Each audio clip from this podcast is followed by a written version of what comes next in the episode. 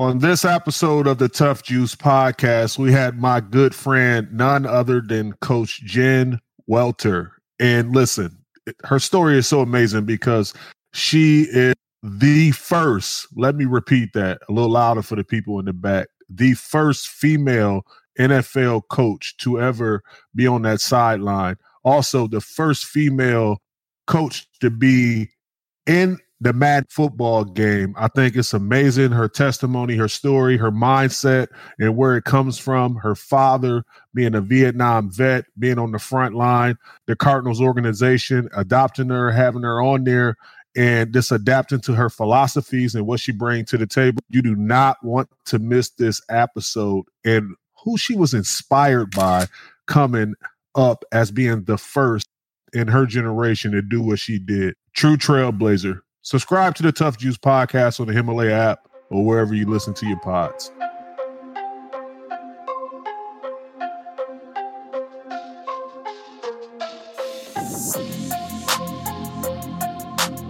That's where I want to start at just what you've been doing in the midst of this pandemic. You know, uh, how have you been keeping your sanity uh, in the midst of all of this?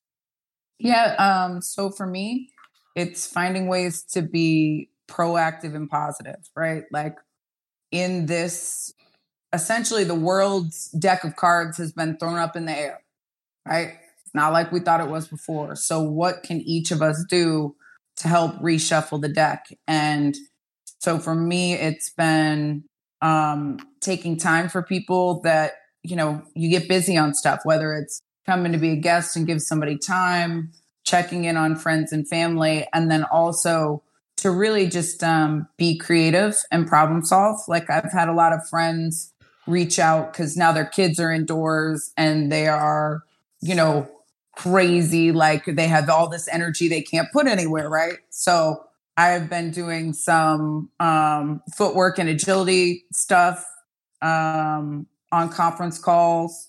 And then um, I also wrote a couple of like kids books about activity for the really young ones because um, you know people are worried about screen time and the kids being inside. So i want to help kind of provide some uh, some outlets on that. And for me having something that's a even if it's a small problem that i can solve and help other people with that you know that gives me an outlet makes me feel good.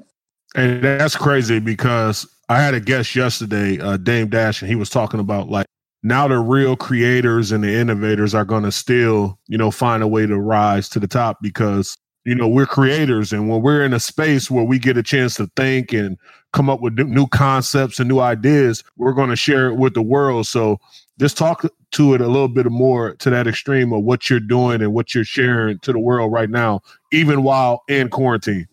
Yeah. I mean, for me, you know this about me. Everything I've ever done was created where people said it wasn't possible. Um, and you couldn't do it, or oh, nobody makes a living doing that. And that's that's who I am to the core.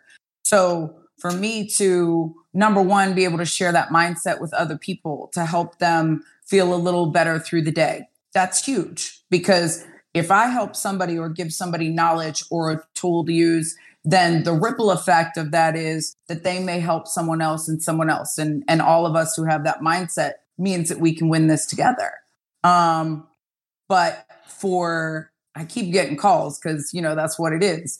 Um, but for a lot of people, the focus right now has been, you know, on the macro, right? On um, the front line and the adults and the businesses. And to me, you know, w- as somebody who's traditionally worked with a lot of kids, my mind is going to, okay, while these parents are working about this, you know, what's going on with their kids and how can we make sure that we have, you know, positive things for them, that we are giving them physical activity that they can do inside. And that's something I've done, you know, my whole life. So why not, you know, go in and create some characters that can help story tell that. Um, so the parents who are overloaded with now having to homeschool and some of that, we can give them tools to diffuse some of that pressure. So for me, I get to put on a little combination of, I guess, my coach hat and my, you know, my doctor hat to to have a good impact on people. And that that keeps me, you know, I will go into my creative hidey holes, right? Like when I'm creating and I'm focused, I do it anyway. So this place that you see where I moved out here to LA to be around friends like you and I can't even see them and I can't get my furniture out of quarantine, well, it's probably good because it forces me to just um, really get in in touch with some of the ways that I could see to where I can be positive for other people. And that's a great statement too. And you know, I can't wait, you know, to give you a big hug when all this stuff passes because I, I miss you. So I'm air hugging you all the way from over here. so close and so far all at the same time. It, it is crazy, but when I look at your impact and you're always reaching out, and I'm I'm so mad because I'm on a run, uh, or my wife is doing club with one of our kids, and then the other kids going, and you're doing camps with Snoop Dogg and so many other individuals, and I'm like, damn, like I missed it. Like, who was that inspiration for you when you was coming up? Because we're going to dive into all the things that you accomplished in your career, but who was that inspiration for you that you was like, okay, one day I'm going to be that? Because I feel like you're the ultimate trailblazer and game changer in your space and what you've accomplished in your career. You know, it's funny. I, I guess part of the reason that I'm so um so big on trying to be that for other people is that I didn't have it. Right? Like I didn't have a woman that I could look at and say, you know what? I want to be her. And I know that that was a struggle for me because I think, you know, being the first is is scary because there's no one to look at and say, you know what, I'm going to do what they did or, you know, I'm going to follow in those footsteps. Now, at this point in my career, one of the people I go to is a mutual friend of ours, which is Nancy Lieberman. Um, we we laugh all the time because we've had parallel experiences in life and in different sports. So I might go to her and I'd be like, man, you know, I had the craziest thing happen and I'll tell her a story and she'll be like, uh, sis, did you take those words directly from my brain? Because I've kind of had that happen. And it's weird because neither one of us would have had that person that we could go to in our sport. But thankfully, we do kind of in life. So it's like, I look at what Nancy's done in basketball and I kind of looked at as like, okay, well, we need that and me and drives me and, and, shows me what's possible, even though obviously it's different. Um, and yet the importance of being that person for particularly young girls who often have been told that they're wrong because they're different.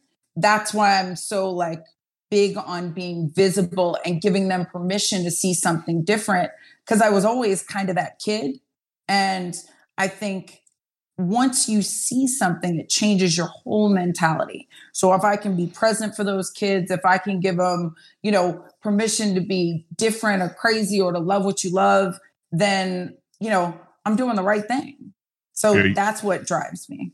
Yeah, you're definitely doing the right thing. And just when you look at you know so many milestones and so many hurdles that you had to you know conquer growing up what was some of the biggest ones you had to adjust and try to conquer? What type of defeats that did you have to overcome? Um you know for me um a lot of it was the opposite of what you have in terms of you know that that size challenged thing cb um a lot of people see football and they have in their mind that i'm like this this big person. Um, but you know as well as I do, that's not necessarily the case, right? Um, Your heart big. Uh, yeah, my heart is big, but you know, I tell people in my mind I am XXL, mm-hmm. but in my body, you better, you know, it might be like a kid's XL because I can still wear the kids' clothes. Now I'm not gonna lie, like some of them, some of them pretty good, right? Like if we talk about my camp t-shirts. I'm still in the youth sizes, right? Because um, I'm only five two. So I'm somebody who's been overlooked and underestimated uh, both on the field and off. And then even the place where, you know, I felt like I belonged the most in football was the place where everyone said women didn't belong. And so I always tell people maybe I was wrong enough to be be a little bit right. Um, because in every situation that I've really stepped in, they're like, oh, well, that that can't happen or that doesn't work. And and for me, it's kind of been the chip on my shoulder, right? Like that's the gift. Like, okay, oh, if women can't do this, oh, okay. Or if this is the final frontier for women in sports, that was always my favorite. Like football is the final frontier for women in sports. I'm like, okay, so you mean if if we can win this, then we can do anything. And so that's why I would always just kind of look for ways to innovate in a space where people said like we don't belong. Was it was it always football though? Like was that the the sport that you just like gravitated to? It was never basketball, baseball, anything else? You know, I was a little size challenged for basketball, not gonna lie. Um, I think I topped out on my interest in basketball when I was in like seventh grade. Um, because, you know, I mean, come on, you know, I, I was, I, I, I, didn't, I hadn't yet reached my top height of five foot two, and that rim was really far away. So basketball was never the one. Um, the first sport I really was into was tennis. Um, I was ranked in Florida for a number of years. The highest I got to was about 50. Um, and I thought I was going to be a pro tennis player, right? Like that was that was what it was. I was on the courts every day, like on my own with the backboard, you know, pestering people to just play longer with me and all that stuff. And um, I got to the point where I had a coach who they were going to bring me to who was like supposed to take me to the next level, you know, that guy. And he told me that because of my height and my build, I would never be strong enough to play pro tennis. And so I tell that story a lot now because, you know, I kind of like to see him now and tell him he was right. You know, I'd never be strong enough to play pro tennis. I played pro football instead. Um, but it did motivate me, right? It it that was a moment that forced me to get into the gym and that you know had me lifting weights when when girls weren't lifting weights yet and really um, just fixed me in the mindset of i was never going to have anybody tell me i wasn't strong enough again right? Like i couldn't change my height but i could change my build. That's what was in my control. And you know for that it's been a part of my life ever since so.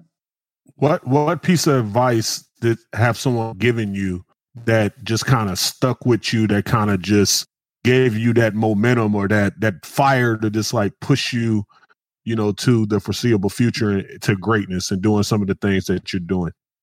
Um you know a lot of my mindset really came from my dad. Um he was a vietnam vet. He is a vietnam vet sorry. Um and a wow, legit salute. a legit hero right? Silver star two bronze stars. And he really found himself in the military. Um, his dad died when he was really young.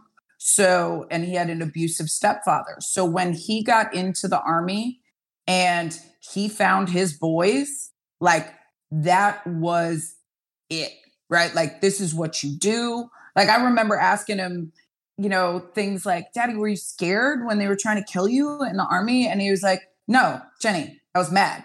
They were trying to kill my friends, right? Like, wow. so for me, who he wasn't one of those people who, like, if I went to you and I was like, you know, Dad, I had a bad day, he'd be like, Come here, let me tell you a story. It was like the reverse of that. He would tell these stories, and then I would kind of pull out of them this code, right? Like, of this is just what you do.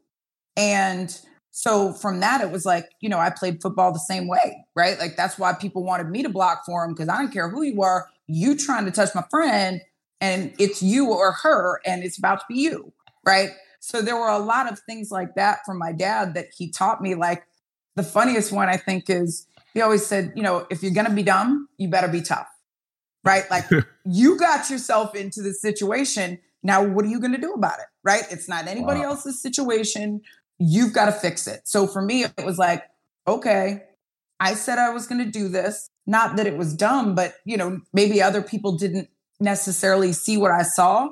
and how am I going to come out with a solution for it?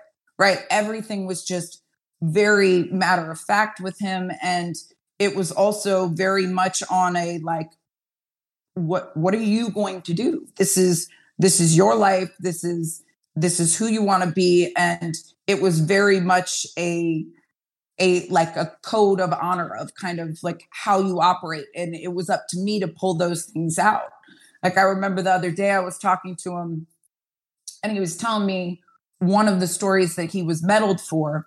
Um, like him and one of his buddies saw a messenger in the high grass and they their commanding officer couldn't couldn't allow them to go get the messenger but they were like you know we're gonna you know we're going right and he was like and they intercepted somebody who had critical documents but it was in the high grass at sunset. It was very risky. It was something they could have died for.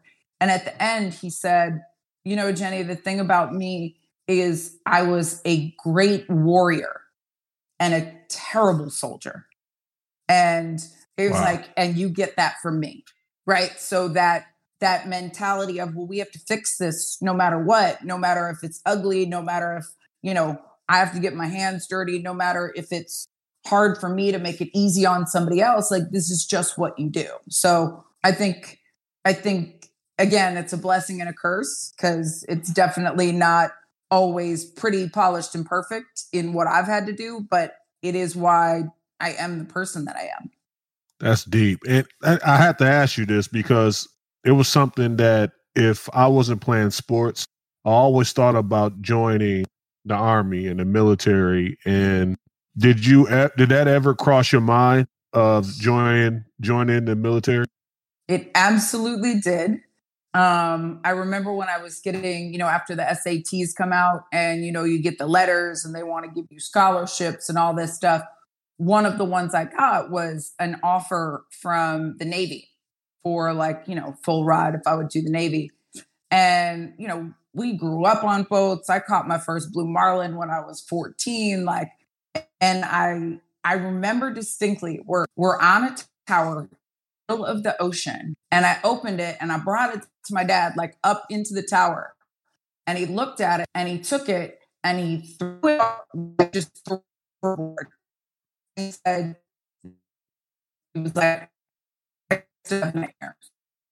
He was like I I not not my doctor's like, oh, still has, um, you know, really bad PTSD, which thankfully we have a relationship with, you know, being that and being his daughter that I'm the one he talks to a lot of times, but I've seen those those ghosts when they when they relive for him.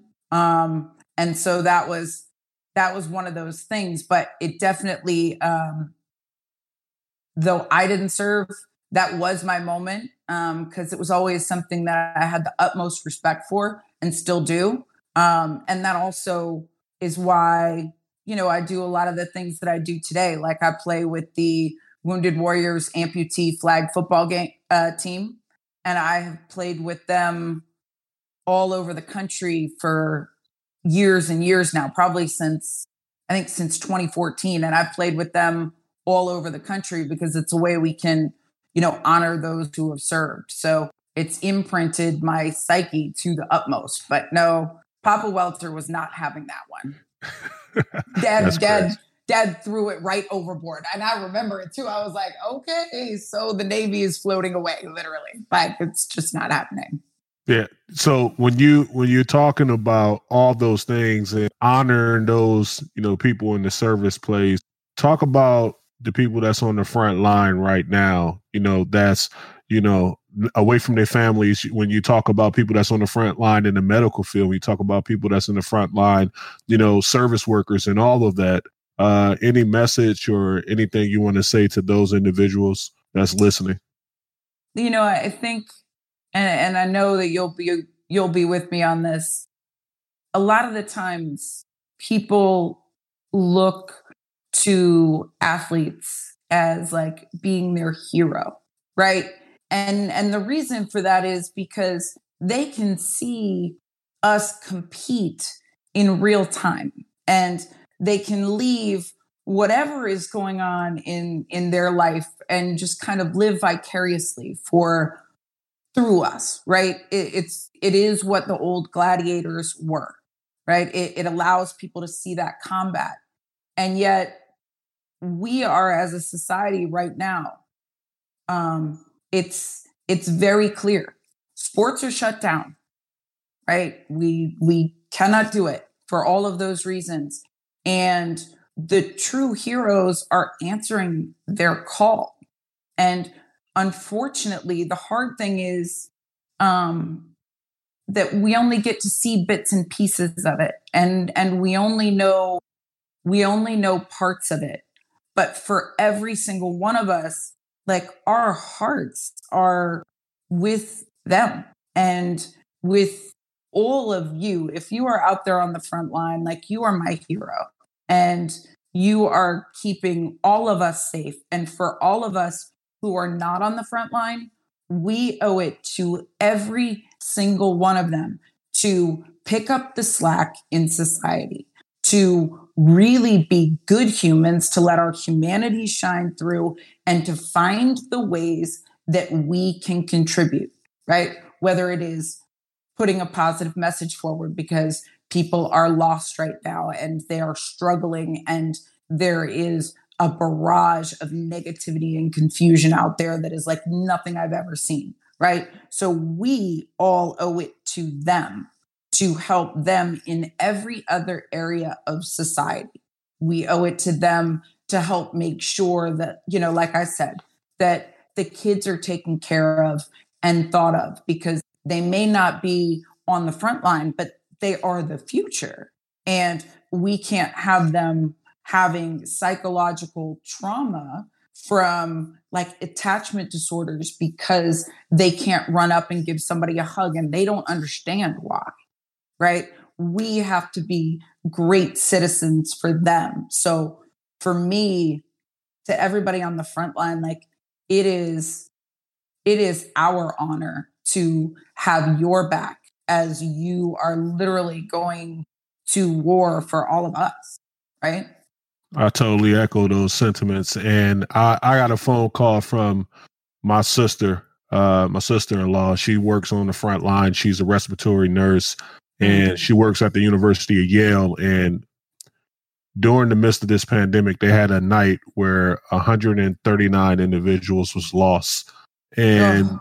yeah, it was just crazy. And to hear it in her voice, to have that conversation with her and to hear her strength eh, as we comfort her, you know, from a phone call, FaceTime, and she she was able to pivot back into that environment and still go out there and like you say hit the game winning shot or do what she's great at. And i think that that don't get talked about enough. Like we're always visually uh, seen as you know doing these heroic forms of our our calling right, right. We, we we making defensive plays we knocking down shots or whatever and people applaud us for it but they don't get that applause. So you know your words was excellent and i just want to say i want to pay homage to all those on the front line that's doing magnificent work. You know we truly appreciate you guys. It is and you know i i think what people forget is that you know they just don't have an audience. It's not that they're not brilliant and doing the right things. And I think, you know, at least to an extent, there there has been more access to the bravery and the heroism of the people on the front line.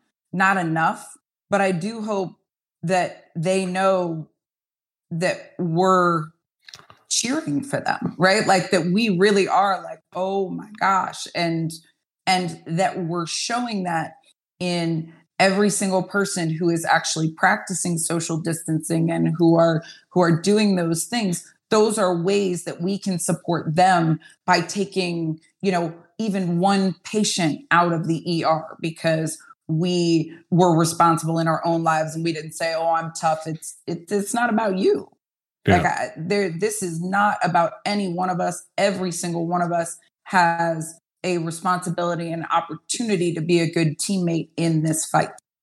Absolutely, 100%. And not to just pivot away from that discussion, but I'm a huge believer in giving people the flowers while they still can smell them. And you brought up the name of Nancy Lieberman. Can you just talk about you know, a little more in detail what she's meant to you because I've served on the board for retired players and she's just been a true trailblazer in that space as well. When you're talking about uh, just empowering, you know, individuals that kind of get forgotten about, you know, the true foundation builders that really built this association to what it is and the way that she's giving back with the dream courts where she's going to different states all over and just inspiring people to you know promote fitness one bringing cops and kids together. Uh, i think that it's just amazing what she's done with her body of work and i know that she's a close friend of yours as well. Can you just she talk is. a little bit on that? You know I, I remember knowing of nancy lieberman before i knew her right? Like i i met her in passing once and um and I was kind of, you know, this was when I'm, I'm playing women's football. Nobody even knows we exist. Like, and I was a little, you know, like, oh my gosh, like that's she's a legend, right? And then a couple of years later, um, a friend of ours who was um, head of PR for the UFC um, when I was playing on the men's team, right? When I was playing in men's pro football, he was like, Jen, do you know Nancy Lieberman? And I was like, I mean, I, I, I of her, but I don't know her. And he was like, Well, you need to know her. And so he did what, you know, good magicians do. He sat us next to each other um, at the fights. And I remember we shared some Twizzlers because if you don't know Nancy, Nancy loves Twizzlers. Yeah, you ever want to get on her good side, bring some Twizzlers, right? and we just kind of started chatting. Uh, Dave came over, check on us, and he was like, So, Nancy, what do you think? I told you you and Jen would get along. And she's like, Oh, well, I just let her borrow my arms for the evening because, you know, because I not everybody can handle this buffness. So we'll be okay. And he was like, And Jen? And I was like, Well, I let her borrow my height for the evening. So we're good. We're even. Um, and it was just this funny, like, she has this way about her that's so easy and gracious, and she takes care of everyone, right? And from that night, we really became friends. And I tried to call her like the night before uh, the Cardinals announcement because I didn't have anybody else who I thought would understand it. And she was in the she was in the middle of coaching for the D League at the time, right? It was summer league. And she's like, Hey sis, really busy. Can I call you tomorrow? And I kind of was like, Yeah, of course. Dang it, right? This is getting announced tomorrow. and so then we had the press conference the next day, and I remember she goes, "Yeah, so is is this why you wanted to talk?" And I was like, "Yep, yep." And she goes, "Jen, you could have told me no." I was like, "Well, you know, you were busy too." And she was like, "Not too busy for this." this is crazy. And she goes, "She's like, I have never." answered so many questions about another female in my life. And she goes, but my favorite one was this one. You know, everybody's asking me, like, Nancy, in theory, how do you think this female will do coaching men? And she, you know, being true Nancy, this is why I love her. She cut straight to the heart of it. And she's like, Do you want to ask me the most important question? And the reporter was like, I guess it's one she'd known for a long time. He was like, Well, yeah. And she goes, why don't you ask me if I know the girl first? and he was like, oh, oh, oh, you know her? And she was like, yeah, really good friend of mine. And yeah, she'll be amazing. And it was kind of the bonding to that. And then she went to the Kings later that year. Um, mm-hmm. So it was the same year. And I surprised her at our first game because it's really hard to be like the only woman and nobody knows what to do with you. Um, and then I surprised her, and that really kind of like launched the friendship to another level, right? Like, you know, because we would laugh about the same things and we had gone through a lot of the same things. And what I've seen in her is that she is that person to so many people, right? Like you said on the board, like she would be the person who throws the truth out there like, hey, yeah, by the way, uh, do you know who this person is? Uh, do you realize why this is important? And let me check you right now. And she does it in such a way that is so authentic and so loving and so just matter of fact that you kind of can't argue. And she has, you know, in my mind, without argument, been that person in so many ways and continues to, right? Like, you know, I remember when she was the head coach of the D League team in in Frisco, right? And then Ballin. you know, and was freaking and then went, you know, to the Kings and you know, is in the big three. And not only was she there, but she was coach of the year and she won the thing. Like, you can't argue with the fact that this isn't just a woman who plays basketball. This is a baller. Like, whatever, I don't, I don't care whatever team it is, whatever I'm trying to do. Like, I want Nancy on the team.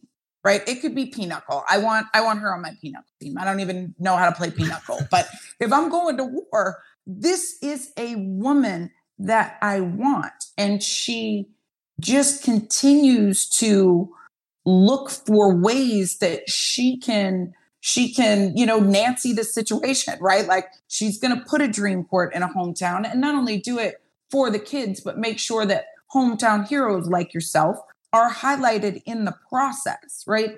It's never just about her.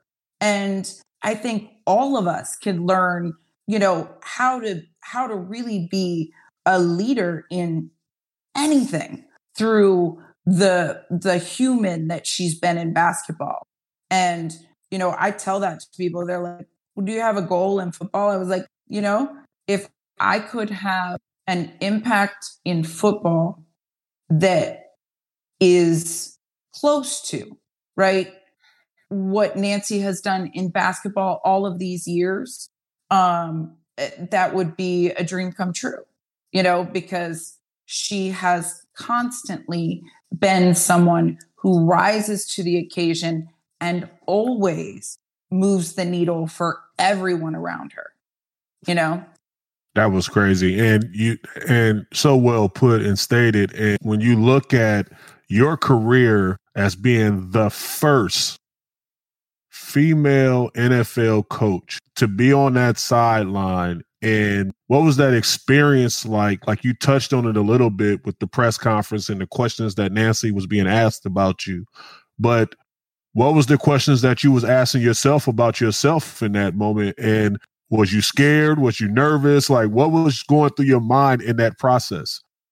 Well, the first thing that I'll say is, you know, it was crazy because, you know, at least in basketball, you can see the path how it evolved, right? Like, you know, Pop and Becky in the same building, right? You see the work ethic, you respect the game, all of those things. Part of the reason why it was such a shock to people in football is there's not parallels like that, right? Like there's women's football players, though we've been there, like, you know, we were in the trenches. Most people didn't even know women played football, right? Like I played on the US national team twice, won two gold medals, and most people didn't even know that one existed, right? So, women in football, first of all, was just kind of like unheard of. And the conversation about having a female coach in the NFL didn't even really exist because there really wasn't, you know, there weren't any in college. It's not like there was a pipeline at that point. So it was out of like nowhere. And people like, I remember you, you'd see people when we were in Arizona and I'd like go through, you know, the team hotel, which obviously one girl, it'd be like I almost felt like it was like, you know, that saying when they say you could cut tension with a knife. Well, I had, it was like I had a soundtrack when I walked by the people who weren't on the inside, you know, the people who were watching, it'd be like bump, bump, bump, because they'd all like, you know, like, oh my gosh, like, you know, you get whiplash. And I'm I'm not like that. So I'd be like, uh, okay, time to hide.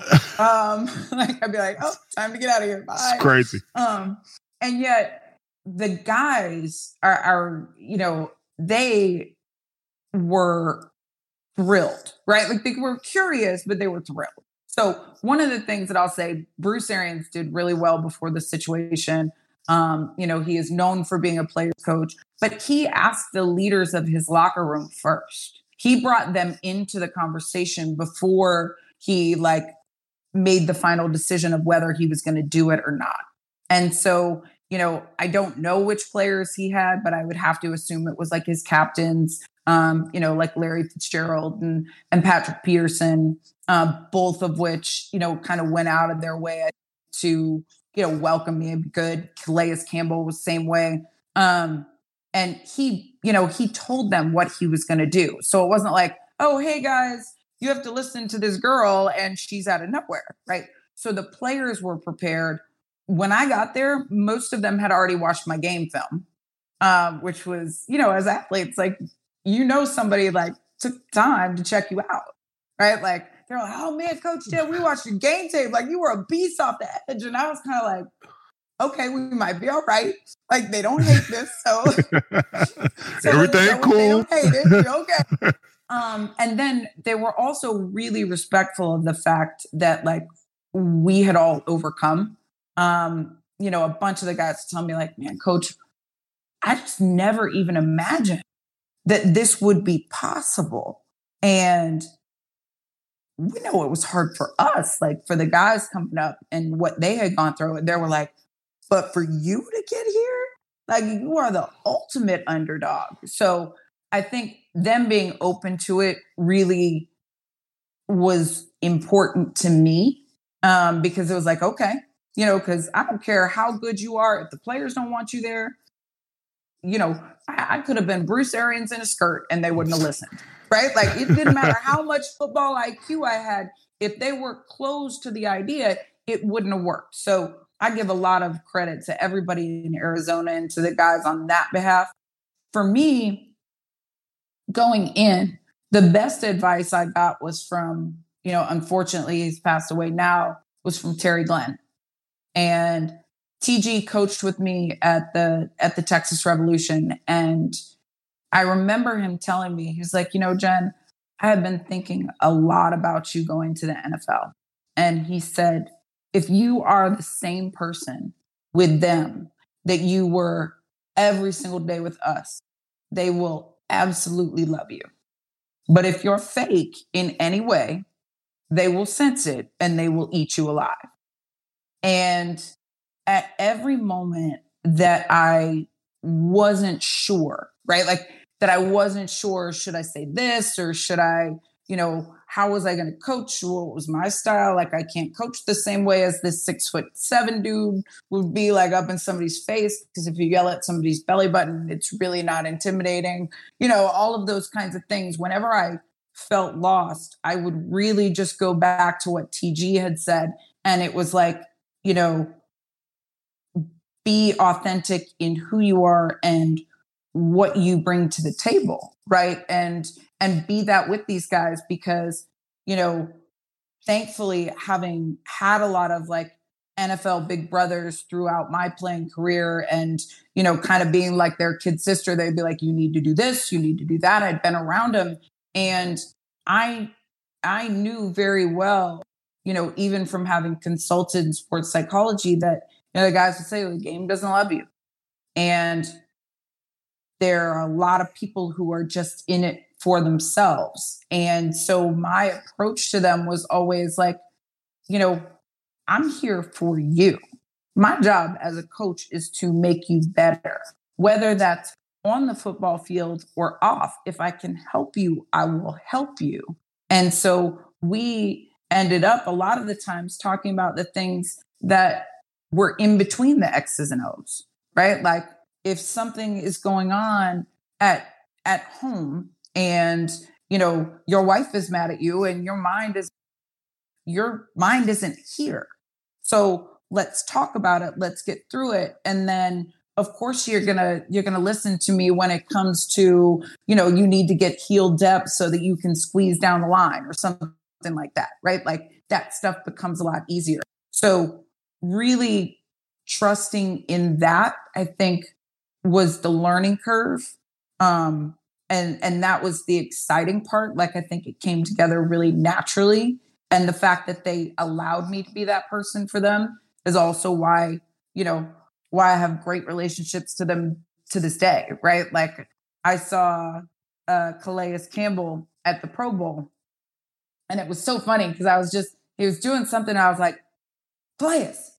And you just saw him. It's like because they always said they could remember this raspy voice anywhere and he was like coach jen and he like kind of like, you know, Clay is big dude. He kind of like tackled me. He's like, kind of tackled you. And I'm like, that's all right. You know, Chandler Jones, same thing. And everybody was like, oh my gosh, like, like, I'm like, yeah, those are my guys, right? Like, and I think that was the part too that um kind of caught people by surprise is not only did the guys like tolerate it, but it brought something to the equation. And I think the hard part for me was the pressure of knowing that the whole narrative of women coaching in men's pro football at that time was being written by us. And I never wanted to give anybody a reason to say, oh, we had a girl, dot, dot, dot. Like, and this is why we closed the door and why we cannot do that again. Um, because nobody knew. And I remember at the end of it, like the the kind of the closing press conference, right? Um, they it wasn't a press conference, it was like the after practice, you know, everybody, all the reporters are there and there were tons of them. And, you know, they put me up on the like interview box.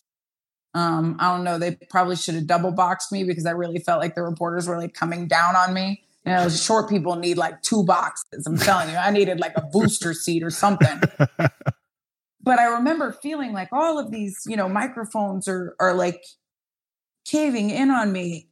And I realized at that time, I'm like, they were all waiting for that, you know, that dun dun dun moment. Like that it was going to go terribly wrong or something horrible was going to happen. And they could all have this narrative and like be like, oh, well, you know, the experiment was novel here, having a female coach in the NFL. But I told you so. You know, we knew that that could never happen. You know, a woman in this situation. Oh, God. Ah, and I remember having that moment as I was like, oh my God, what are you really doing? And I just looked at them and I was like, you know what? We did the impossible and we did it well. And you know, for right, wrong, or indifferent. Um, you know, I've talked to a lot of those guys and they're like, man, that was one of the coolest experiences of my life.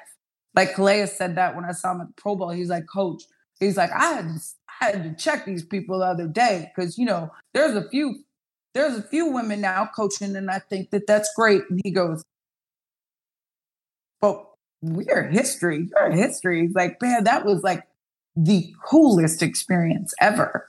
And it, you know, it was one of those things that you're like, and that's why, because once it's been done, it can't be undone. So somebody can't say it can't work. Does that mean every woman could coach football in the NFL? No, but it also, you know, we all know every man couldn't coach football in the NFL too. So, you know, at least you've set the standard that it's possible and then you'll you'll continue to see you know, more and more opportunities come. But boy, oh boy, in that time, it was tough. You killed it. And you was a true trailblazer when you talk about being the first, you know, being the first NFL coach on the sideline, being the first to be, you know, added on to a video game. That was major. And I remember you sending me over a text like, bro, like this is crazy. Yeah. And I remember also, you know, going to Mastro's here in uh, California on the PCH, and you handed me this right here, yes. and everything that you know went into that. Can you just talk about uh, ultimately your legacy that you're building on, and what you already have established, and how important that legacy is to you, and what do you want that legacy to be? You know, it's so funny. People think that like you get to a point and and things start to to be easy right and and it's funny because every time i think i might have gotten to that point something checks me really quickly because i realize there are so many more areas that you know the conversations need to happen that the needle needs to be moved. And i know you do this because of how much you do in the community. But like i remember when i went to get that book published or to like you know write a book it got turned down by everybody. Damn. and the answer was women in football doesn't sell. And i remember being like but i'm pretty sure i was the first. So how many times have you tried right? Like what do you mean it doesn't sell? Like you've never tried. But a lot of these narratives um in terms of whether it's what book they think will sell or, or what movie they think will do well is because we're rehashing something that has already been done. But if you're truly like moving the needle, you're seeing a different future. And, you know, that's when people call you crazy. And I, I tell people all the time, like, you know, I have been called crazy a million times, right? Like, and I, I still am. But if somebody else saw what you saw, they would have already done what you you're doing, right? Like if it if it wasn't crazy to innovate, then that would mean it already existed. And so I constantly now am looking at the places where change is still is needed, right? It was the same thing with the girls' camps, right? I, when I first realized that nobody was coaching the girls, I was like, okay, well, somebody, you know, I pledged, and you know me, this is kind of what I live by.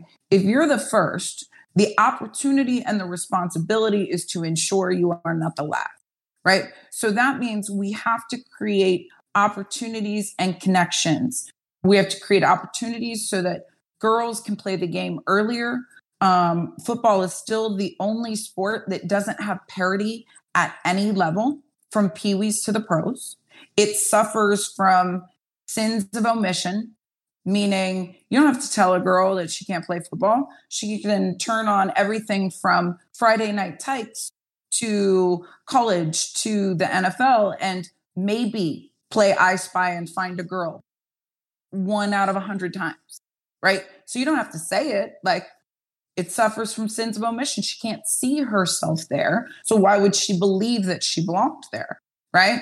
And so the girls' camps were that when I started doing those, everyone said it wouldn't work.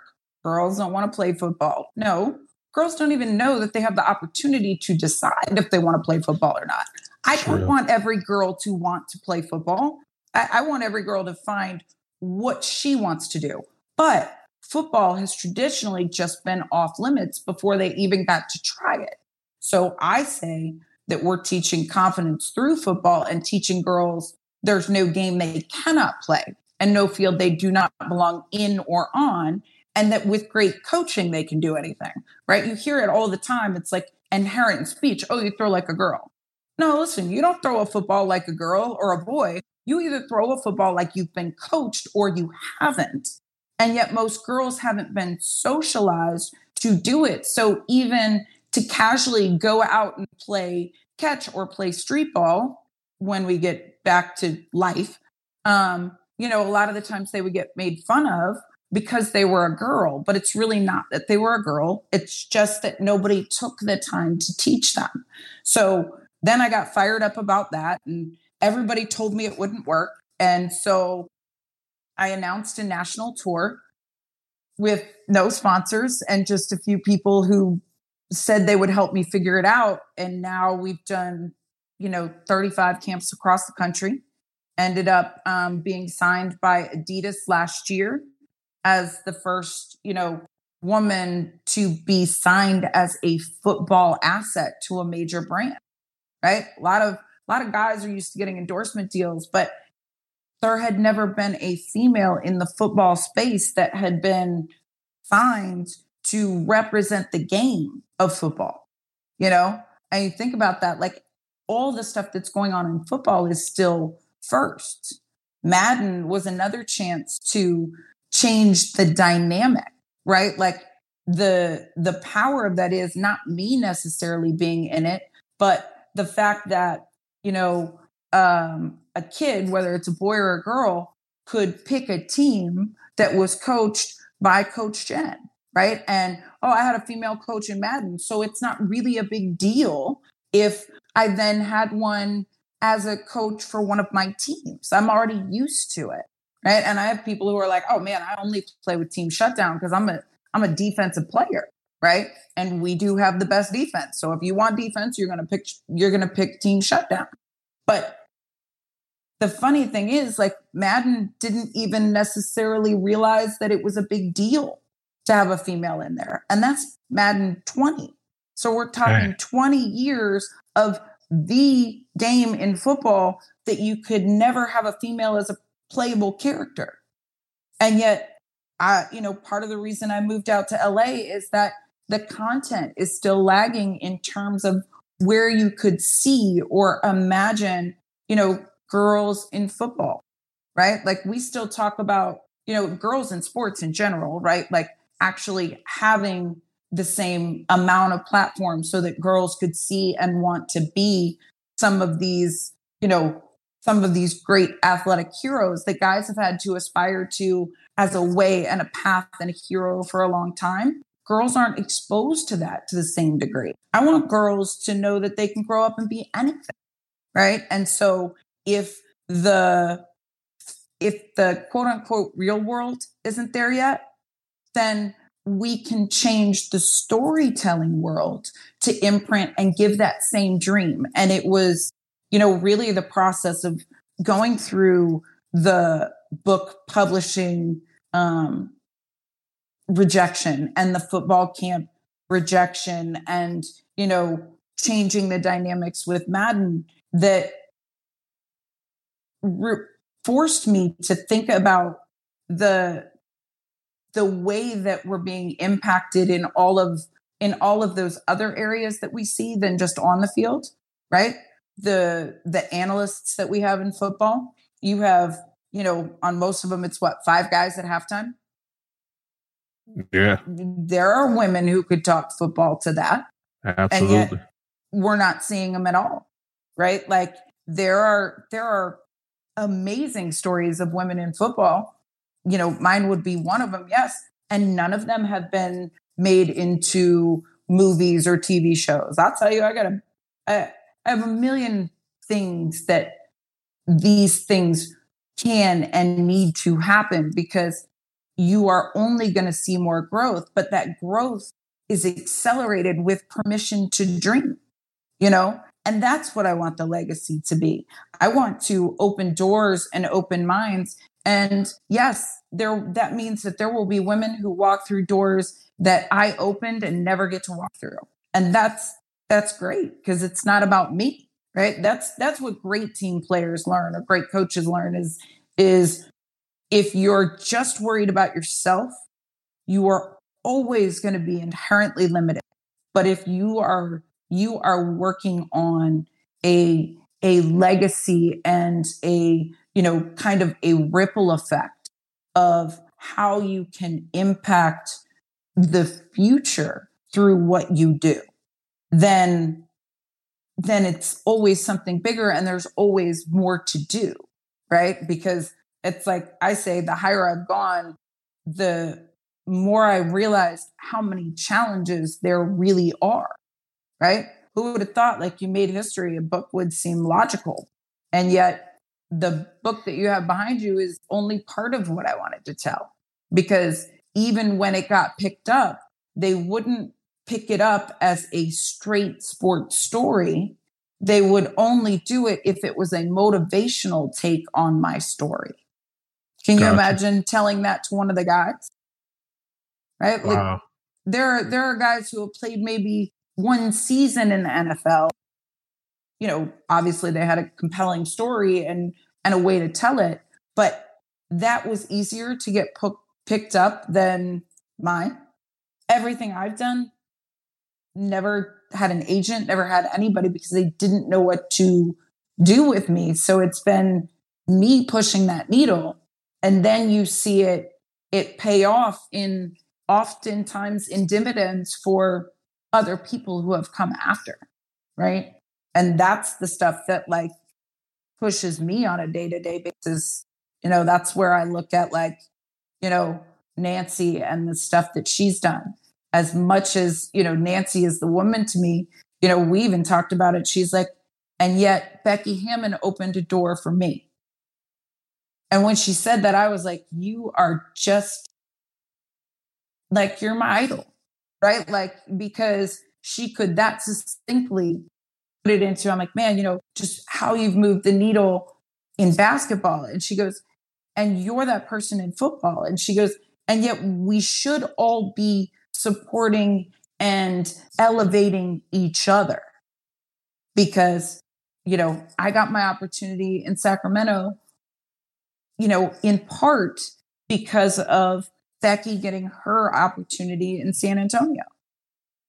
You know, and, and and I think that that's the bigger picture.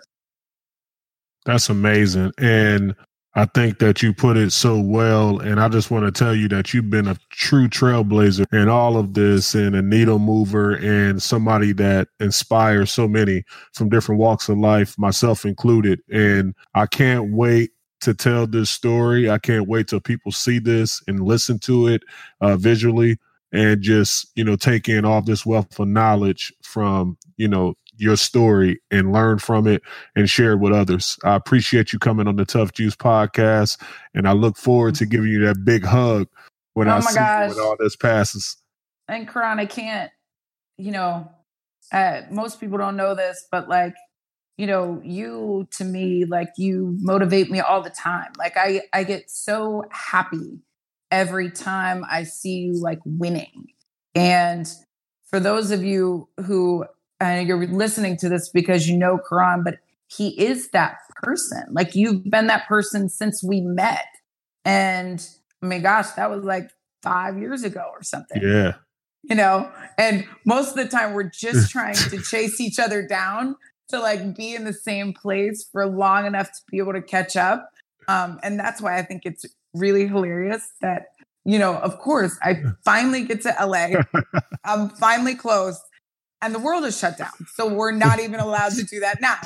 But we we will make it because yes. you know we we've now known each other like five years, and I think we've gotten to see each other like twice, twice maybe two times. This, this is the third time now. this is the third time.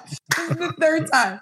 But um, just I mean, you you continue to be that person who shows that who you were and where you came from and what you overcome can help define you in a great way, right? Not define you in a way that put holds you back. And I think that's why we we hit it off because for whatever reason that the deck is stacked stacked against you, when you realize that it's your deck deck of cards to play with, like then the game changes, right? Like, and, and I see you do that constantly and just the positive impact that you have in so many areas. And, you know, I'm gonna be like you one day.